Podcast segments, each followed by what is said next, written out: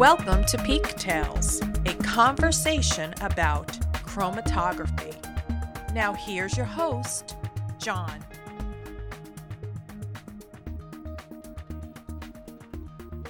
Good day, everyone. This is John Damari. Welcome back to the Peak Tales podcast. This is the podcast that talks about HPLC and GC chromatography.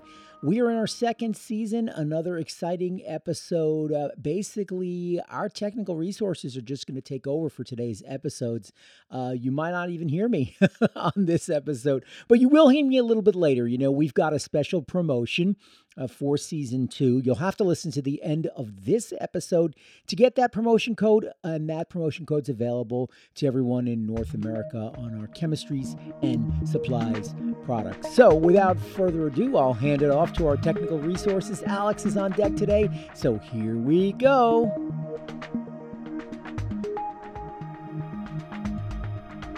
Hey, everybody, welcome back to the podcast. This is John. We are here today discussing an episode that was entitled Clean Up Your Act and Your Sample. I'm joined today with Alex Ucci. He's one of our product support technical specialists. And Alex, let's talk about sample prep or cleanup. Thank you, John. Uh, this is a subject not many people like to talk about because sample cleanup is simply an extra step in the process even myself, I would much prefer to just get my sample, inject it into my instrument, and be done and get my results. Um, but of course, if you simply injected your sample as is, you could have significant problems depending on the type of matrices you're dealing with, right? Uh, the good news is that Agilent does have a wide portfolio of sample cleanup products that help people remove unwanted matrix from their sample. And we have ones that are very simple and we have ones that are more more complex for those really dirty samples. So why would somebody want to do sample cleanup? Well well if you think about it if you are working with a dirty sample and you simply dilute and shoot it which a lot of people do um, all that junk is making its way inside of your expensive instrument and that can wreak havoc on your instrument and the supplies inside like the column. Simply incorpor- incorporating a sample cleanup step can be very beneficial. Less matrix is actually making into the system with the cleaner sample, including both onto the column and into the mass spec or your detector, and this leads to less interferences, improved signal to noise ratio, and better reproducibility. Overall, chromatography appears better, allowing for less time to be spent on data analysis and manual integration. The number of reruns and recalibrations are reduced as well. This certainly saves time and money, and we know that time is money. um, and as a result of less matrix entering the system, there is just generally less maintenance required, meaning less instrument downtime and cost savings on both consumables and unexpected maintenance and service. And also as a result of a cleaner, less contaminated contaminated system, there's less troubleshooting as well.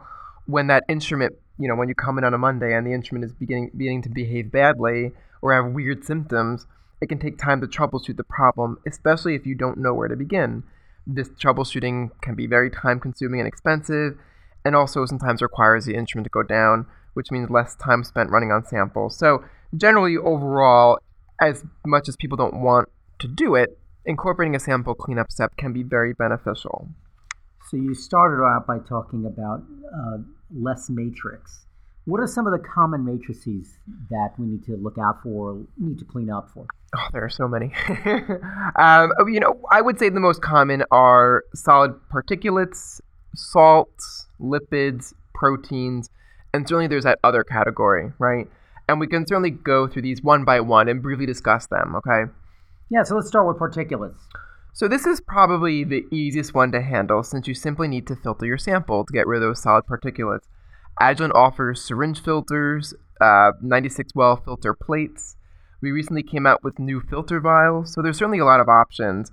Um, with the filter vial, you can simply filter your sample right in the vial and then put it on your on your auto sampler. Very convenient, no?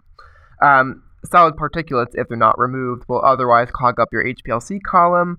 Um, if you're doing GC, they'll accumulate in the liner and possibly at the head of the column. So over time, they can wreak havoc, and I think more so on the HPLC system because your pressure will slowly rise over time.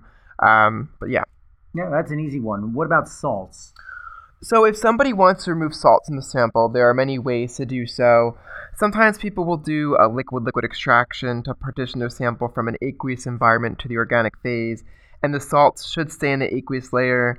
Agilent recently came out with a product called Chem Elut S, which is a solid supported liquid liquid extraction product, which makes doing liquid liquid liquid liquid extraction a lot easier. You apply your aqueous sample, um, you let that absorb to the, the sorbent, and then you apply a, a not miscible water immiscible solvent to the same sorbent to pull out your analytes of interest and leave the salts in the water and the aqueous layer behind.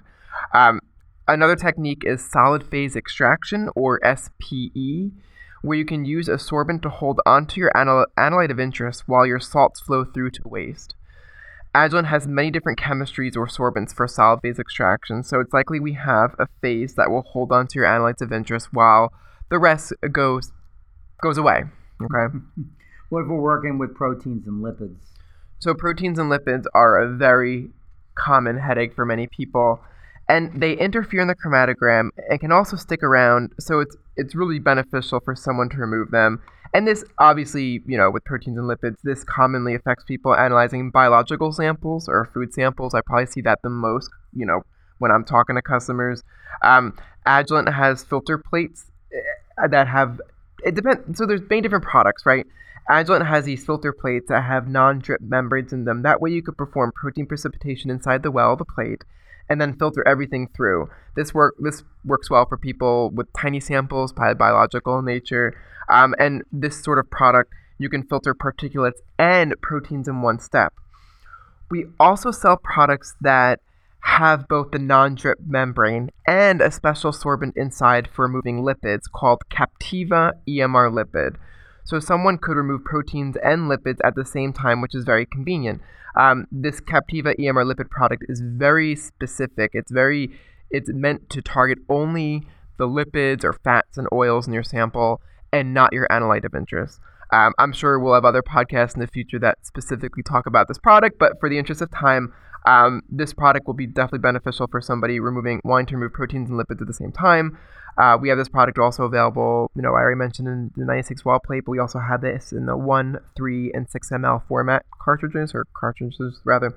Um, and people could also use solid phase extraction to perhaps remove lipids or proteins, but sometimes SPE requires some method development, so it can be more time consuming. If somebody came to me with an issue like this, I would probably recommend the Captiva EMR lipid product over the SPE, but certainly um, SPE is an option.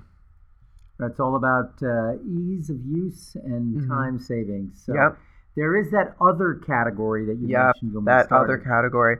Uh, well, certainly there are other interferences people would like to remove, and I'm sure a lot of listeners are like, "Oh, what about sugars? What about this?"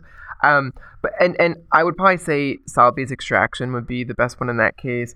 Uh, since there are so many different phases or chemistries, you can certainly use SPE for many different applications. You can also use SPE to concentrate your analytes of interest. Um, you know, we have customers that are analyzing liters upon liters upon sam- like lots of sample. Um, you know, pharmaceuticals in water, you know, or whatever the case may be. You might have to concentrate that. That way, you're, you know, you can't inject that much into your instrument, right? Um, but also, you can use SPE to capture what you don't want, or in some cases, you know, what you do want, and sometimes, you know, both, right? Um, but there is a lot of flexibility with SPE. But as I mentioned earlier, it can be time consuming, but it should leave your sample very clean. So I've heard of another technique called QuEChERS. Why don't you tell us a little bit about that? Mm-hmm. So QuEChERS utilizes the same sorbents that are inside of an SPE cartridge, but the difference is that that sorbent is loose at the bottom of the centrifuge tube. With solid phase, uh, ah, can't speak today. it's only Tuesday, right? Um, with solid phase extraction, the sorbent is packed inside the cartridge. Well, um, so you know, again, with SPE, you can use it to hold on to what you want or what you don't want, uh, or both. Um, people use QuEChERS to only remove what you don't want. Uh, people will you commonly use this for fruits, vegetables, and generally food applications. And we Agilent sells convenient QuEChERS kits for people to use, so certainly those are available.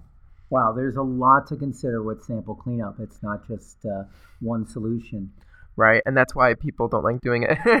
well, it, you know, it, it, it's a tough. It, it, can be tough, right? Um, but certainly, I encourage pe- encourage people if they need assistance with their sample cleanup to reach out and talk to us. That's that's my job. That's why I'm here to help. Great. Yeah. And again, as Alex mentions, we have a, a group of people like Alex who are technical specialists who can talk with you about your specific workflow and about your sample cleanup needs and uh, advise on where you should start and the different techniques that you should try. So we have years and years of experience and experienced mm-hmm. people who've actually done this work.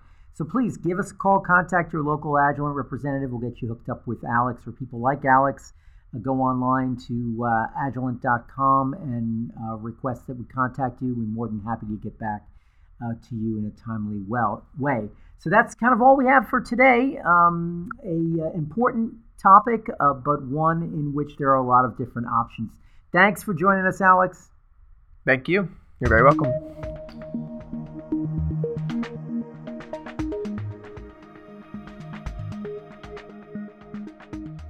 Thank you once again, Alex, uh, for giving us that uh, important information today.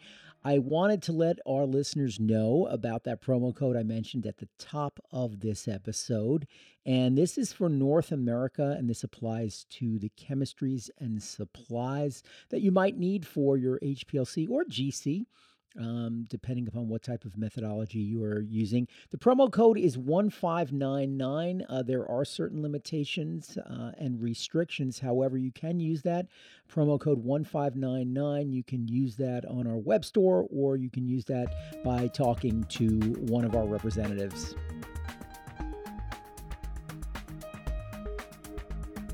Thanks for listening to this episode of Peak Tales. For more information on what was discussed today, contact your local Agilent representative or go online to agilent.com.